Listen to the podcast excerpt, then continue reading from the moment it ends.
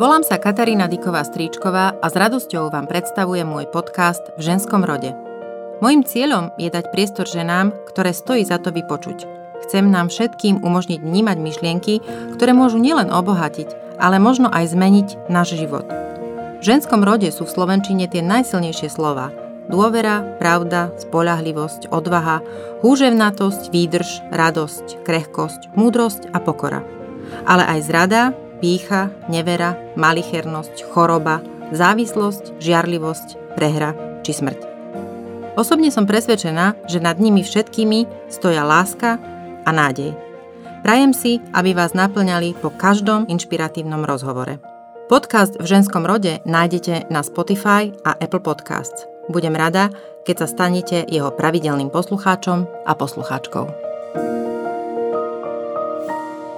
Dnes sa rozprávam s módnou návrhárkou, dizajnérkou, aktivistkou a mamou Danou Kleinert. Okrem iného mi prezradila, že viem sa vcítiť do ľudí, mne len pri pomyslení na to, že niekto trpí, alebo je sám, alebo je vylúčovaný zo spoločnosti, alebo sa nemôže dostať z domu, lebo tam má dva schodíky. Mne je z toho až akože ťažko veľmi, až fyzicky a, a viem, že niekedy stačí len veľmi málo, aby sme si vedeli ten život zlepšiť. S Danou sme sa spoznali v roku 2014 pred inauguráciou prezidenta Andreja Kisku. Oslovila ma vtedy v súvislosti s prípravou inauguračnej garderóby pre budúcu prvú dámu Martinu Kiskovú. Nad kávou v jednom bratislavskom hoteli sme preberali protokolárne pravidlá obliekania počas oficiálnych štátnych príležitostí, aj to, ako sa vo svete presadzuje meno krajiny cez značkový dizajn a modu jej tvorcov. V roku 2015 ma opäť zaujala jej verejná iniciatíva, keď spolu s profesionálnou neziskovou organizáciou Slovak Fashion Council, ktorý mimochodom založila, spustila projekt Domov na mame. Ten spojil stovky dobrovoľníkov, ktorí darovali a dokonca aj sami šili nosiče pre bábetka a malé deti a rozdávali ich rodinám putujúcich migrantov. Najnovším daniným odvážnym projektom je jej kandidatúra na starostku Starého mesta v Bratislave. V ženskom rode dnes nie len o nádeji a láske, ale aj o fantázii a kreativite, slame v topánkach, nezištnej pomoci neznámym a láske k mestám, v ktorých žijeme. Danka, my sa poznáme niekoľko rokov. Stretli sme sa, ja si to pamätám veľmi dobre, stretli sme sa, keď si mi zavolala pri príprave garderoby pre Martinu Kiskovú na inauguráciu skús mi teda povedať, lebo vtedy sme vlastne preleteli to veľmi rýchlo, skús mi povedať, že vlastne uh, ako si ty na to spomínaš? Aké to bolo? Bola to uh, prvá inaugurácia, typujem, na ktorej si bola prítomná ako tvorca. Čo ti to dalo? Uh, bola to moja prvá inaugurácia, ale vrátim sa k tomu začiatku a ja si pamätám presne to naše spoločné stretnutie. A pre mňa, eh, chcela by som o tom trošku viacej, lebo pre mňa je v tom zázračné a čarovné, že my si, pamätám si, že sme sa nezhodli v tom, ako obliecť pani prezidentovú a ja si veľmi vážim spôsob, akým sme sa spolu rozprávali a že kam to celé dospelo. A nebýva to pri veľa ľuďoch, takže rovno začínam komplimentom na teba, Ďakujem. že to bolo naozaj pre mňa veľmi príjemné a veľmi poučné stretnutie a napriek tomu, že sme mali iný názor, sme vedeli a aj vieme stále ďalej spolu komunikovať a naopak si myslím, že je to vlastne stále lepšie a si myslím, že takto asi nejako si predstavujem medziludské vzťahy, že nemusíme si vždy úplne rozumieť na v niektorých konkrétnych veciach, ale vieme nájsť ako keby hodnoty, ktoré nás nejak pevnejšie ukotvujú. A keď sa vrátim teda ku e, inaugurácii, tak e, áno, bola to moja prvá inaugurácia, ale chcela by som podotknúť, že nebola iba moja. E, pre mňa tam bola myšlienka spájania a prezentovania slovenskej tvorby oveľa dôležitejšia ako to, že by som prijala iba ponuku pani Kiskovej, aby som jej ja konkrétne urobila odev. Ja som jej vtedy navrhla, aby sme sa na to pozreli inak, trošku koncepčnejšie a aby sme jej mohli ponúknuť ako keby celý balík služieb, ktorý bude vytvorený slovenskými kreatívcami.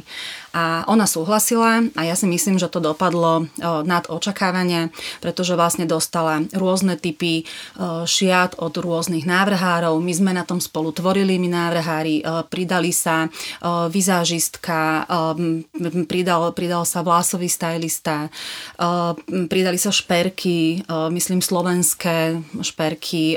Jednoducho ona bola od hlavy po pety, bola oblečená do, do slovenského dizajnu a toto sme tak aj ďalej komunikovali a myslím si, že to bola ako keby celkom aj prelomová vec aj na základe toho, ako médiá na to reagovali, tak eh, bolo to celkom prelomové.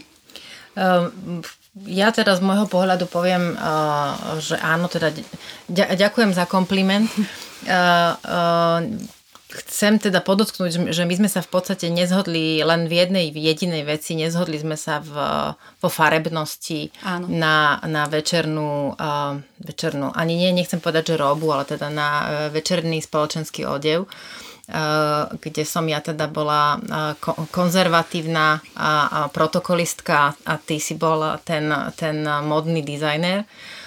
Veľa sme vtedy hovorili, alebo pomerne, pomerne dlhú časť nášho rozhovoru obsahovalo práve tá časť, akým spôsobom môže štátna reprezentácia alebo diplomati alebo tí ľudia, ktorí reprezentujú našu krajinu v zahraničí, ako môžu využiť tvorivosť, fantáziu, kreativitu, remeslo, remeselnú zručnosť uh, našich ľudí a proste prezentovať krajinu aj takto. A, a vlastne zhodli sme sa, že na veľkú škodu nie je v podstate uh, žiadnej dámy, ktorá by z hľadiska uh, tej kreatívnej stránky ženského obliekania, pretože si povedzme rovno, že pri tých oblekoch je to trošku uh, náročnejšie, že vlastne uh, nemáme takú ikonu, ktorá by prevzala túto rolu. Napriek tomu sa ťa opýtam, máš pocit, že sa to dá? Máš pocit, že keď si zoberieme, predsa len Bratislava nie je meka módy, ani, ani svetovej, to bôž, teda ani z európskej to bôž nie svetovej. Uh, spája sa to skôr s, s metropolami ako Paríž, Milano, Londýn. Um, máme my na Slovensku možnosti, ako, ako zaujať ako dizajnéri a, a modní tvorcovia? Má to význam, aby ste sa o takéto niečo snažili? Určite to význam má. My v Slovak Fashion Council na tom robíme prakticky už asi 7 rokov a vidíme ten progres. Vidíme, kde sme boli, keď sme začínali v roku 2011, vidíme, kde sme teraz. Medzi tým sa nám podarili aj takéto veci, ako je inaugurácia pani Kiskovej, ale zároveň sa venujeme aj takému veľmi prirodzenému vzdelávaniu. Teraz nehovorím o odbornej verejnosti, ale laickej verejnosti. Že my vlastne prinášame ten slovenský lokálny dizajn k ľuďom, organizujeme organizujeme, voláme to, že dizajnerské showroomy, kde organizujeme také jednodňové, dvojdňové, ako keby pop-up obchody, kde, kde dizajneri nielen prezentujú tie svoje odevy, ale ich môžu predávať. To znamená, že majú reálny styk so zákazníkom, ktorý im aj povie, či niekde niečo ťahá, tlačí, či sa im páči, nepáči. A tá spätná väzba je veľmi dôležitá. Takže, a to sme sa naozaj už posunuli ďalej. Takže áno, už, tá, už tie možnosti sú a sú väčšie. Zároveň ja by som bola samozrejme veľmi rada, keby bol to nejaký úzus u politikov, že by nosili lokálny dizajn. Lebo teraz sa nebavíme o tom, že to musia byť iba nejaké na ľudovú nôtu odevy, ale my máme množstvo dizajnerov, ktorí sú veľmi šikovní a veľmi progresívni a, a naozaj sú to porovnateľné veci so svetom. Akurát, že z hľadiska možno biznisu nie sú takí úspešní, pretože logicky je to veľmi ťažká cesta a na to, aby teda biznisovo úspeli, tak to majú veľmi ťažké, pretože Slovensko nie je mekomódy, ako si povedala ale e, je to stále lepšie a lepšie a máme tu už aj političky, ja neviem, napríklad e, Lucia Ďuriž Nicholsonová, tá chodí stále viac a viac e, v lokálnych odevoch, ale aj kopec nás okolo, čo sme, čo sme ženy, čo sa hýbeme v nejakej spoločenskej sfére, kde sa viacej stretávame, tak už viac a viac žien, dám, ale aj mužov nosí lokálny dizajn a to ma veľmi teší. Pokračujeme lepšie. Čo to znamená teda nosiť o lokálny dizajn? Keď hovoríš Myslím si, že viacerí poznáme nemenovaný portál, eh, kde vlastne ľudia predávajú svoje handmade výrobky a teda nejde len o nejaké hm, šperky alebo vyšívané vankušiky, ale eh, naozaj je tam veľmi veľa eh, tvorcov, ktorí tvoria, šijú, produkujú teda nejaké aj, aj, aj, ja neviem, či už môžem povedať, že modné línie, alebo kedy, kedy už hovoríte o, kto, keď je niekto len takýto výrobca a, a kedy už je to podľa teba alebo podľa nejakého nejakej poučky, že už je dizajner, že už o ňom mm. môžeme hovoriť, že, že teda je to niečo kvalitatívne na inej úrovni. Keď sa bavíme o kvalite remeselnej, tak e, tam je tá je v podstate ľahko odmerateľná. Keď sa bavíme o kvalite dizajnu, tak e, by sme mohli možno že hovoriť o viacerých úrovniach toho dizajnu. A ako sa vraví, každý produkt má svojho klienta a podľa toho vlastne si môžeme jednak my ako klienti vyberať, ale zároveň aj odborne hodnotiť jednotlivých dizajnerov. V podstate sa dá povedať, že ten najvyšší, tá najvyššia úroveň hovorí o dizajnerovi, ktorý robí kolekcie pravidelne, kolekciami vyjadruje svoj postoj ku čomukoľvek, či už k nejakému umeleckému porivu alebo k politickej situácii. Jednoducho, že ten jeho dizajn má aj takú nadstavbu, ktorá je jednoznačne jasná, že je ako keby umeleckou alebo vyššou, kde ten odev je v podstate iba ako keby 3D model jeho rozmýšľania. A to je pekne ten, povedané. Tento, tento model vlastne môže byť potom aplikovateľný možno, že v jednoduchších líniách a v jednoduchších tvároch, farbách, štruktúrách, e, potom do takého bežnejšieho odevu, ktorý zase potom my ostatní vieme nosiť ako keby bežnejšie. Čiže tých úrovní je veľa a v podstate môžeme sa baviť aj o jednej značke tričiek, ktoré pískajú. Aj oni sami tí majiteľia hovoria, že je to zábavný textil. A mne to je veľmi sympatické, že oni nemajú tú ambíciu, že, že my sme tí veľkí dizajnéri, napriek tomu, že sa, stá, že sa stretávali s takou trošku ako keby odsudzovaním veľkých dizajnérov na začiatku, keď začínali, teraz verím tomu, že to už tak nie je. Ale mne sa veľmi páčila práve tá pokora, s ktorou do toho išli a, a je to jeden segment o, odevných línií a čím lepšie a jasnejšie si zadefinuješ svojho klienta, tak ty máš ako keby väčšiu šancu na úspech. Čiže z hľadiska dizajnu naozaj tie úrovne sú od takého kvázi zábavného textilu až po fakt, že umelecké kusy, ktoré sú výpovedou dizajnera. Ja som zo, z hľadiska svojej práce naozaj sledovala a stále sledujem svetové političky alebo teda manželky lídrov ktoré obliekajú naozaj špičkoví modní tvorcovia.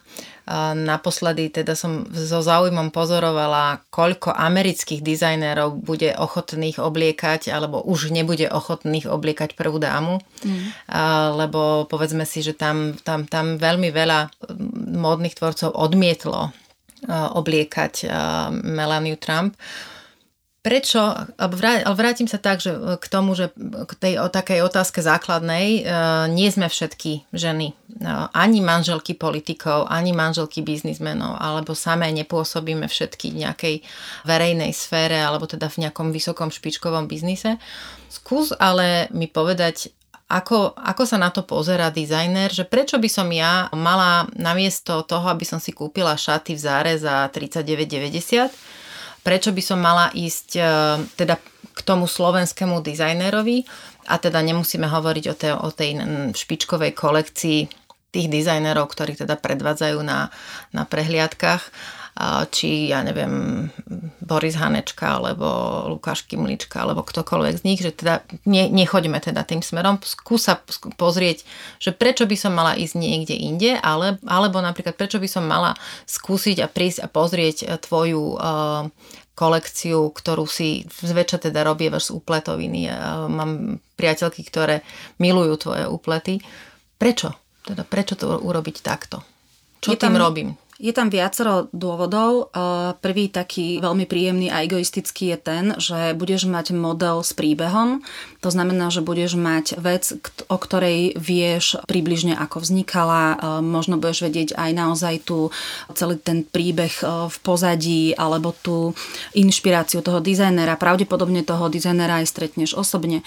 Vieš, že buď to ušil on sám, prípadne mal konkrétnu krajčírku alebo krajčíra, ktorý to zrealizoval a dostal dostal za to férovo zaplatené. Že tých ako keby línií toho nazerania na, na ten daný odev je viacero a zároveň aj zvyčajne dostaneš lepšiu kvalitu ako v tých rýchlych reťazcoch. Treba povedať, že už aj, myslím si, že aj my všetci sa už, alebo veľa ľudí sa už začína pozerať inak, nielen na potraviny, ktoré jeme, či sú, či sú bio, hej? No, ja nerada používam výraz bio, ale že či sú ako lokálne, zdravé, uh-huh. alebo normálne vypestované. Tak takisto sa teraz už pozeráme aj na to, že čo nosíme. Lebo aj tam je aj samozrejme zdravotná stránka veci, pretože keď si len pozrieme, že ako sú farbené odevy, ktoré sú z Ázie, z ktorých sa vyhádžeme v podstate do 5 minút, to je všetko akože súčasť jednoho veľkého problému, ktorý sa volá neférová móda, ktorá nám vlastne ako druhý najväčší znečisťovateľ hneď po rope na Zemeguli nám vlastne znečisťuje našu planétu. A čím viacej sa mi zodpovednejšie, čím zodpovednejšie sa pozrieme na to, čo budeme nosiť a čím zodpovednejšie sa pozrieme na to, či naozaj potrebujeme tak veľa kusov, či nie je lepšie si kúpiť menej kusov oblečenia, ale také, kde máš ten príbeh, kde to je kvalitné, ktorý sa ti páči, kde poznáš dizajnera, tak si myslím, že čím viacej budeme registrovať tento aj etický problém módy, tak tým viacej prispievame k tomu, že sa nám tu na tomto svete bude lepšie žiť a trošku ho pre tie naše deti nenecháme až taký zdevastovaný, ako sa vyzerá, že teda ho necháme. Veľmi sa mi páčila kedysi teda tá veta, že nie som taká bohatá, aby som si mohla kupovať lacné veci. A ja osobne teda mám naozaj najradšej veci, ktoré sú šité, lebo presne mi konvenuje to, ten príbeh za tým, za tým mm-hmm. čo si obliekam a, a fakt, že mám rada veci, ktoré na mne sedia e, ako druhá koža, lebo ten odev je pre mňa niečo, čo zväčša musí vydržať na mňa niekoľko hodín a potrebujem sa v tom cítiť komfortne. Na druhej strane nemusia sa ľudia báť, alebo teda, že teda predstavujem si, že som tá žena, ktorá by veľmi rada mala nejaký model na sebe a nemá, že teda niekoľko sto eur, aby mohla, alebo čo, neviem, možno niekoľko tisíc eur. Ak, kde sa teda pohybujeme, alebo teda akým spôsobom sa vlastne tvorí cena pri modeloch, ktoré sú od dizajnera a nie sú mm-hmm. teda z nejakého reťazca z obchodného centra. My aj preto organizujeme tie showroomy, pretože tam reálne príde človek bez toho, aby mal nejaké hemungy z toho, že je u niekoho v ateliéri a musí si niečo kúpiť, keď už tam vošiel a berie mu čas. Tie showroomy sú na to, aby ľudia prišli a videli aj tú kvalitu a cenovku. A musím povedať, že sú častokrát veľmi prekvapení, že to nie sú ani drahšie veci. Dajú sa kúpiť v podstate v porovnateľných cenách. Dokonca ani sa nemusíme rozprávať o napríklad nejakej mikine alebo svetriku o v sume niekoľko sto eur. Môžeme sa baviť byť v sume okolo 100 eur mm-hmm. napríklad. Ale sú aj lacnejšie veci a drahšie. Vždy závisí od toho, ako to ten dizajner zrealizuje. To znamená, že ak viacej realizuje kolekciu typu, že navrhne prototypy a potom z niektorých tých úspešných kusov, o ktorých si teda myslí, že budú úspešní, dá urobiť viacej kusov, to znamená, že výrobná cena ide nižšie a tým pádom jeho marža nemusí byť taká vysoká, prípadne je to vlastne cena, ktorá je predateľná. Takže nie sú to nenormálne ceny. E, veľmi odporúčam, aby si to ľudia išli aspoň skúsiť alebo sa pozrieť a ne, nebáli sa možno navštíviť aspoň web stránky dizajnerov. Už teraz častokrát už sa nehambia tam tie ceny dávať. Myslím si, že sme sa naozaj posunuli ďalej ako pred pár rokmi, kedy to bolo také, že no vieš čo, dám ti to za toľko, ale nehovor to nikomu. A, a tá, tá, tá téma sa posunula už inde. Teraz je to už o tom, že vieme si hrdo vypýtať e, svoju cenu, ale zároveň ju chceme nastaviť tak rozumne, aby ten zákazník si to kúpil a ešte sa aj vrátil.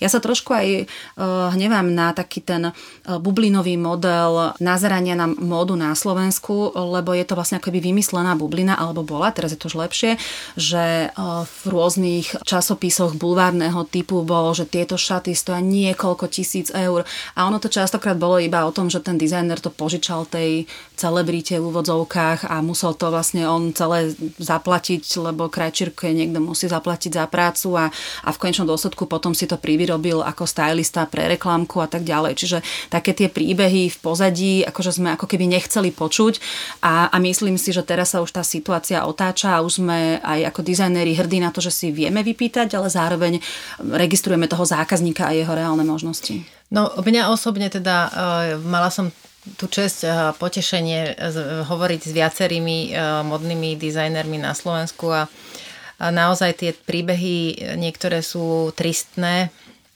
práve preto, že um, tie ženy a celebrity, ktoré by si um, mohli dovoliť kúpiť aj modely v tých cenových reláciách, ktoré si spomenula, uh, sú zväčša zvyknutí alebo absolútne očakávajú, že tie šaty dostanú zadarmo s veľkou zľavou alebo teda si ich len požičajú a, a že teda vlastne má to byť pre ňoho čest, že si, že urobila tým šatám reklamu a naopak vlastne, že ten efekt druhotný je, že vlastne ten, tá obyčajná žena má pocit, že si jednoducho takéto niečo nikdy v živote nebude môcť dovoliť.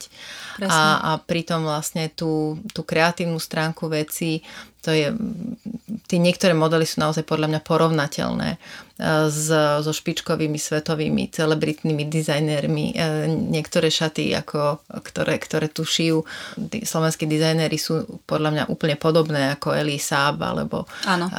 Marquez alebo ktokoľvek naozaj. Myslím si, že to, to, je, to je veľká škoda, že a som rada, že si to spomenula, že takéto príbehy bulváru sú v podstate rozprávka, ktorá nie je pravdivá.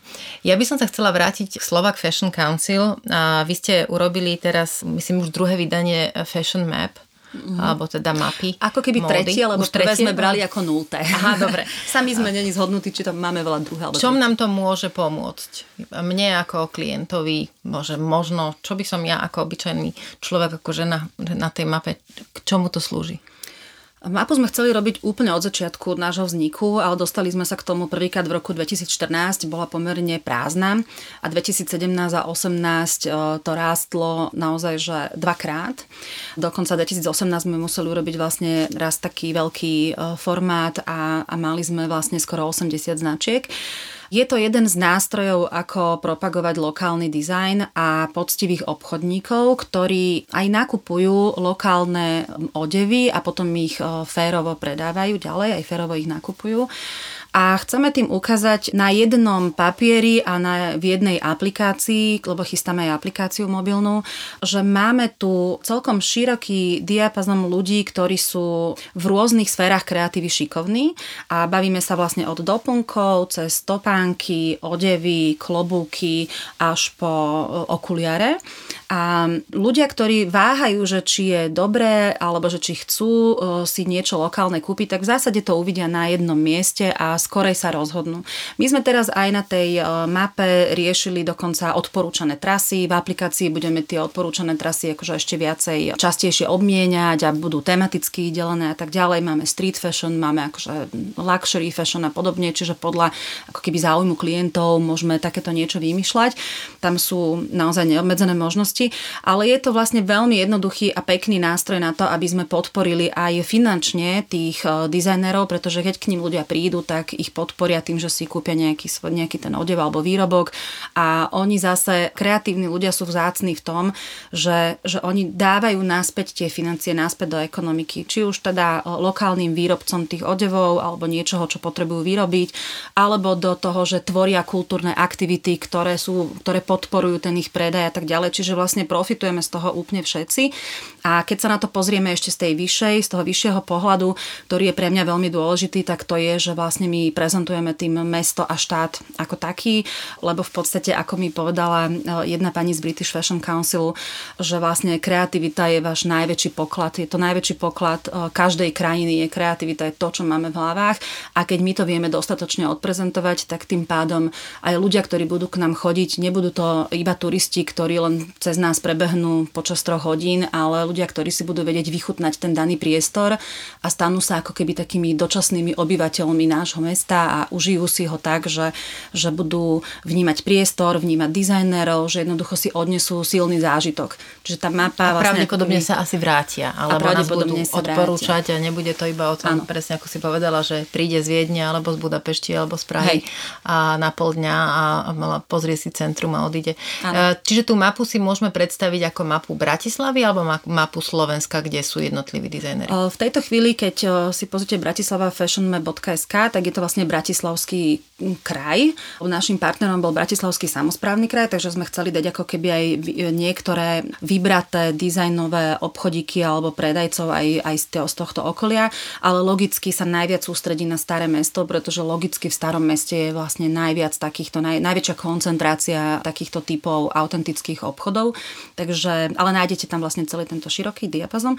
No a v podstate v rámci aplikácie už chceme riešiť celé Slovensko. Tá mm, aplikácia... To som sa opýtať, že čo taký tvorca alebo tvorkyňa, keď uh, mám uh, obchodík alebo malú značku, ja neviem, v Spišskej Novej Vsi, alebo v Poprade, alebo v Lučenci, čo mám robiť?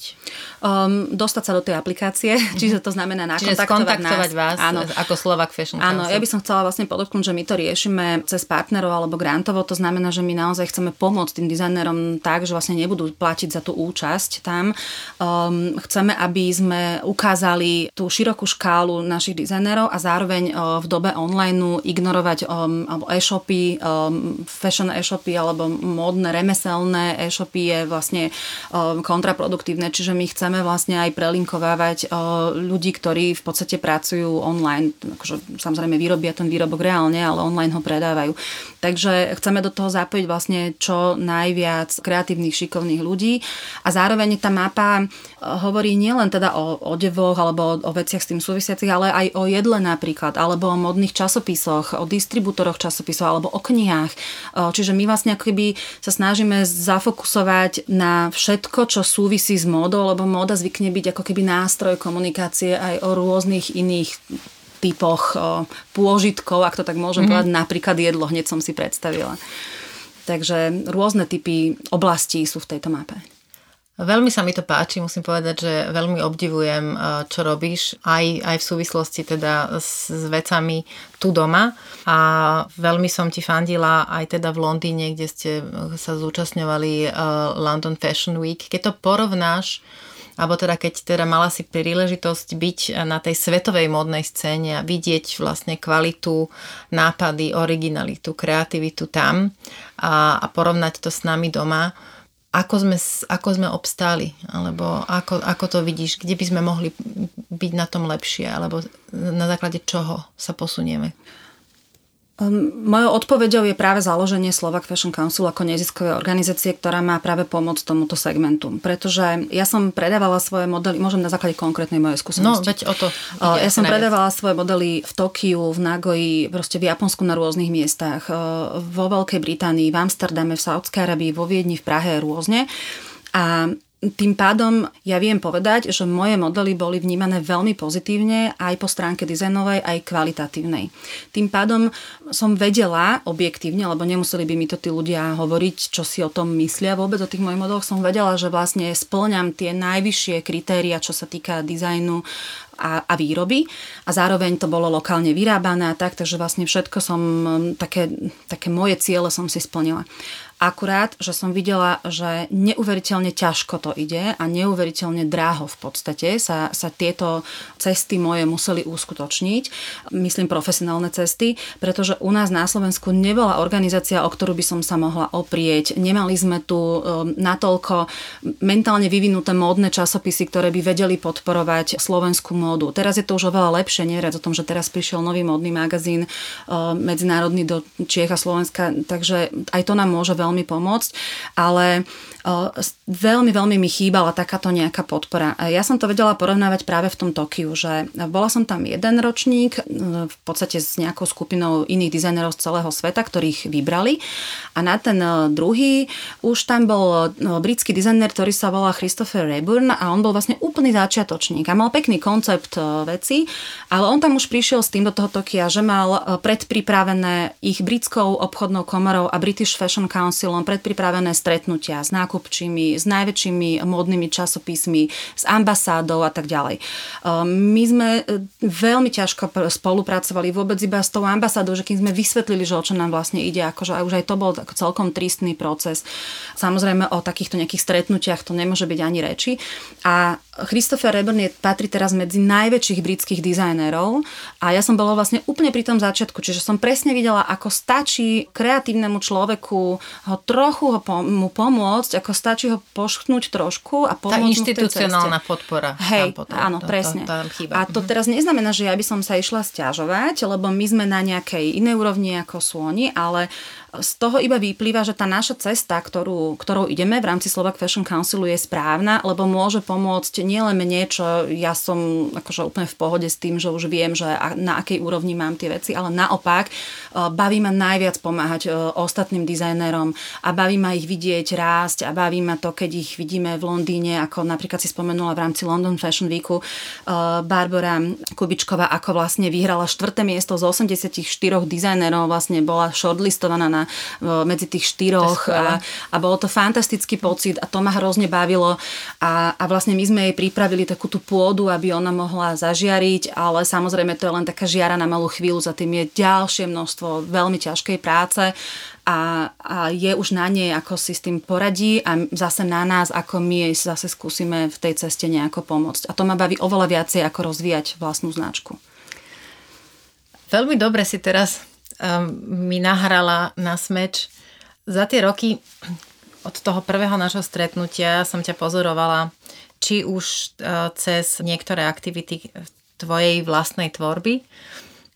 Samozrejme, videla som v 2015 ste tuším robili uh, projekt Domov na mape, e, na, na mame, prepáč. Na, Aj na mape by mal byť, Domov na mame. Domov na mame ktorý mňa osobne teda veľmi e, chytil za srdce, lebo to bol projekt, ktorým ste vlastne angažovali verejnosť do šitia nosičov mm. pre, pre detičky e, utečencov, proste pre malé deti a bábetka. E, pre mňa to bol taký zásadný signál empatie a ľudskosti. Nebolo to žiadne riešenie svetovej krízy, ale bol to jeden konkrétny čin, jeden konkrétny nápad Samozrejme, viem, že v tom nie si, si nebola sama, ale uh, smerujem k tomu, že ti chcem teda ja zase vrátiť ten kompliment. Ah, ďakujem. Že ťa vnímam ako človeka, ktorý je veľmi angažovaný v tom, čo robí a angažovaný pre vec verejnú a pre, pre to, aby sme robili uh, pre seba čo najviac dobrého v zmysle pre seba, nie individuálne sebecky, ale pre seba ako súčasť spoločnosti a spoločenstva, v ktorom žijem. Ty v súčasnej dobe kandiduješ a, a hoci nechcem hovoriť o politike ani, ani ti robiť nejakú reklamu, mňa zaujíma práve taká tá ľudská a občianská angažovanosť, prečo sa žena, mama, máš malé deti, si aktívna profesionálne. To znamená, že nie je to, že by si sa doma nudila a nevedela, čo so sebou. A napriek tomu k tým povinnostiam, ktoré máš, alebo ktoré k tomu autenticky uh, dynamickému životu, ktorý žiješ, si si pribrala uh, ešte e, jednu a podľa mňa teda zásadne život meniacu aktivitu, ktorá naozaj zasahuje do života aj nie pekne, Viem, že sa proti tebe začala viesť veľmi nepekná, klamlivá, očierňujúca kampaň. Prečo si vlastne išla do toho? Prečo? Ono je to asi pri každom z mojich projektov alebo spôsobe môjho rozmýšľania. E, je, ja keď vidím nejaké limity, tak e, väčšinou vidím aj spôsoby ich riešení alebo vidím za tým e, možnosti zosieťovať ľudí, ktorí by vedeli vyriešiť alebo tie limity nejakým spôsobom odstrániť. A aj pri tejto kandidatúre um, do verejnej funkcie ja vidím, že ako nám uh, komunálna politika vlastne denne organizuje život a môže to robiť pozitívne a môže to robiť aj negatívne. A vplýva to aj na segment, o ktorom sme sa doteraz rozprávali, ale vplýva to aj na vzdelávanie. Napriek tomu, že sa bavíme o komunálnej politike, si myslím, že e, je tam veľký vplyv na spôsob, ako vychovávame a vzdelávame naše deti, vplyv na kultúru, na verejný priestor, na to, ako dennodenne žijeme. A, a myslím si, že je čas už e, vymeniť takých tých profesionálnych politikov alebo ľudí, ktorí si tým riešia nejakú svoju kariéru alebo ego alebo moc alebo chuť rozhodovať o nás. E, myslím si, že ich treba vymeniť za ľudí, ktorí majú viacej empatie k druhým, za, za ľudí, ktorí sú e, odborníci v určitých oblastiach, prípadne ak v nich nie sú, tak radi sa obklopia šikovnejšími ľuďmi. Jednoducho je treba trošku inak sa pozrieť na mesto, pretože si myslím, že jeho každodenný chod a vizibilita v rámci toho, ako, ako fungujeme denne a zároveň aj kultúrne nastavenie, hodnotové nastavenie, to všetko nás ovplyvňuje denne. A ja by som chcela žiť v takom meste, ktoré nás má rado a, a v meste, ktoré zase máme radi my, lebo v ňom budeme spoločne tráviť viacej času, e, naše deti sa môžu spoločne hrať vonku oveľa viac, bude to mesto bezpečnejšie, e, budeme môcť chodiť na kultúrne aktivity rôzneho žánru, budeme môcť e, sa spolahnúť na to, že že, sa tá samozpráva vie postarať o starších alebo o zraniteľnejších jednoducho v takom meste chcem žiť a, a preto som si povedal, že nedá sa už e, ani nevládzem už iba akoby kritizovať alebo bojovať alebo sa súdiť, ale chcem to ísť jednoducho vyskúšať e, z tej inej strany a, a nastaviť tu iný, iný systém v tom, v tom meste. Čo je teda tvoja silná stránka? Určite by som povedala, že to je vyhľadávanie a nachádzanie ľudí, ktorí sú lepší ako ja. Určite. To mám obrovské šťastie počas svojho života, že ich je veľa, že, že chcú pomáhať a vedia pomáhať, že nás baví navzájom komunikovať, hľadať riešenia. Je to ako ten začiatok, čo som spomínala s tebou, že nezhodli sme sa v niečom, ale to neznamená, že, že nebudeme spolu ďalej komunikovať, prípadne, že nenájdeme spolu najlepšie možné riešenie aj s pohľadom na iné stránky tej danej veci alebo problému. Toto je určite moja, moja veľmi silná stránka a myslím si, že moja veľmi silná stránka je aj um, empatia. Ja viem, že to znie neskromne, ale myslím si, že je. Že myslím si, že viem sa vcítiť uh, do ľudí mne len pri pomyslení na to, že niekto trpí alebo je sám, alebo je vylúčovaný zo spoločnosti, alebo sa nemôže dostať uh, z domu, lebo tam má dva schodíky. Mne je z toho až akože ťažko veľmi, až fyzicky a, a viem, že niekedy stačí len veľmi málo, aby sme si vedeli ten život zlepšiť. No tá aktivita, áno, to je to, mm-hmm. to prečo som sa spýtala na to, že kde berieš tú energiu na ten aktivizmus. Ešte mám také dve osobnejšie otázky. Jedna je, kde sa Dana Kleinert cíti najlepšie? Mm, no, tak to nie je taká jednoduchá odpoveď. Ja sa cítim najlepšie tam, kde je ako keby kde je kľud, pohoda, radosť, ja mám strašne rada, aj keď sa stretneme s priateľmi a keď je tam kopec kriku a deti tam lietajú a behajú, ale cítim takú, taký pokoj v tom. A na druhej strane som aj strašne rada sama. Ja som jedináčik a ja viem byť sama so sebou hodiny a hodiny. Nie, že by mi to bolo dopriaté v posledné roky kvôli tým trom deťom, ale to vôbec nevadí.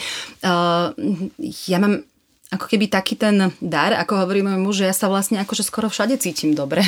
Že v zásade ja si tak nejako viem nájsť to, to dobré, kdekoľvek som, takmer. Kdekoľvek. A posledná otázka. Splnil sa ti nejaký detský sen, ktorý si mala? Ja som nemala také detské sny, nejaké konkrétne.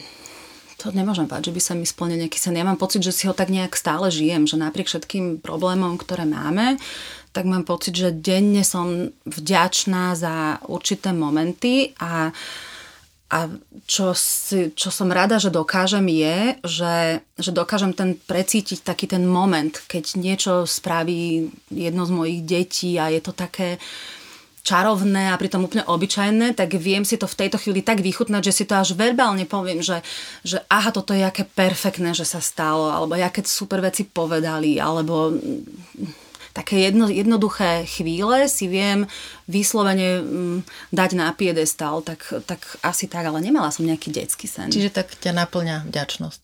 Vďačnosť, to je to slovo. thank you